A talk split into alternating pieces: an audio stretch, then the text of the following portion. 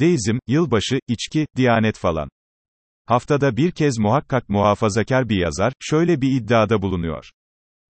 Deizm çığ gibi artıyor. Hiçbir ölçülmüş veriye dayanmayan bu türden cümlelerle sürekli ortalığın telaşa verilmesi.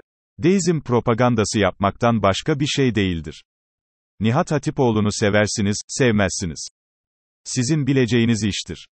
Ama Nihat Hatipoğlu'nun yazdığı köşe yazısında, şu kişilerin cesetleri camiye getirilmesin, namazları kılınmasın türü itici, nefret ettirici, dışlayıcı yaklaşımlara açıkça ve alenen karşı çıkmasını takdir etmek boynumuzun borcudur.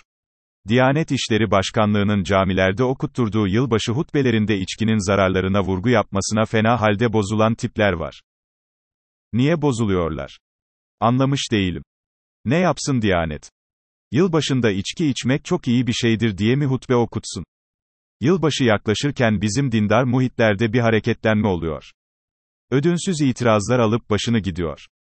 Başkalarına benzeme korkusuyla açıklanamayacak denli şiddetli bir itiraz. Halbuki, mesela, hediyeleşmek sünnettir, bu açıdan iyi bir şey falan diyerek biraz yumuşasalar. Mesele kalmayacak. Sevdim bu fotoğrafı.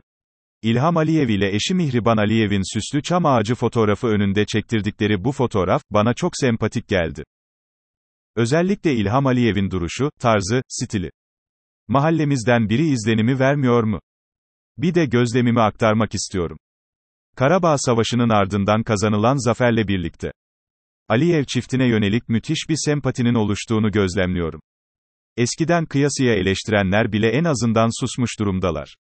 Gökekini biçmiş gibi.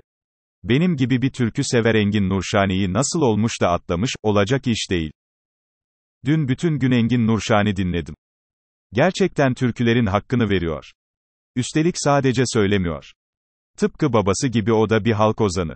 O büyük geleneğin son temsilcisi yani. Engin Nurşani'yi kaybettik. Çok ama çok genç bir yaşta. Haberi aldığım andan itibaren dilimde Yunus Emre'nin şu iki dizesi var. Bu dünyada bir nesneye yanar içim göynür özüm, yiğit iken ölenlere gök ekini biçmiş gibi. Görgüsüzlük nedir? Parayı bastırıp fotoğrafını Dubai'deki Burç Halife adlı gökdelene yansıtmaktır görgüsüzlük. Şu pandemi bitse de arabamın anahtarını küt diye masaya koysam diye içinden geçirmektir görgüsüzlük. Mis gibi Alman aşısı varken ben gidip de Çin aşısı mı olacağım ya diye ağzı yaya yaya konuşmaktır görgüsüzlük. Her türlü polisiye tedbirlere rağmen hala yılbaşında villa kiralayıp kutlama yapmayı düşünmektir görgüsüzlük. Herkesin maske taktığı ortamlara maskesiz ve pervasız ve de hayli küstah bir şekilde dalmaktır görgüsüzlük. Adem Meta'nın video röportajları. Muharrem İnce ile röportaj yaptı, çok beğendim. Ahmet Hamdi Çamlı ile röportaj yaptı, resmen bayıldım. Ahmet Hamdi Çamlı'nın bastonlara ve tespihlere duyduğu merak, aşıyla çip takılacak konusuna getirdiği enteresan yorum, Erdoğan'ın şoförü müydü? Sorusuna verdiği cevap ve hiç dinmeyen kahkahalar. Muhteşem bir röportajdı Çamlı röportajı.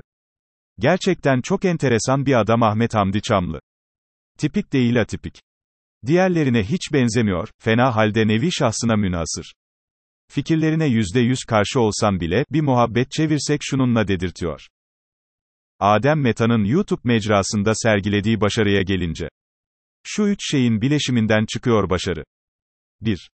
Alabildiğine doğal çekimler. 2. Çok etkili, çok hızlı, çok hınzırca bir kurgu. 3.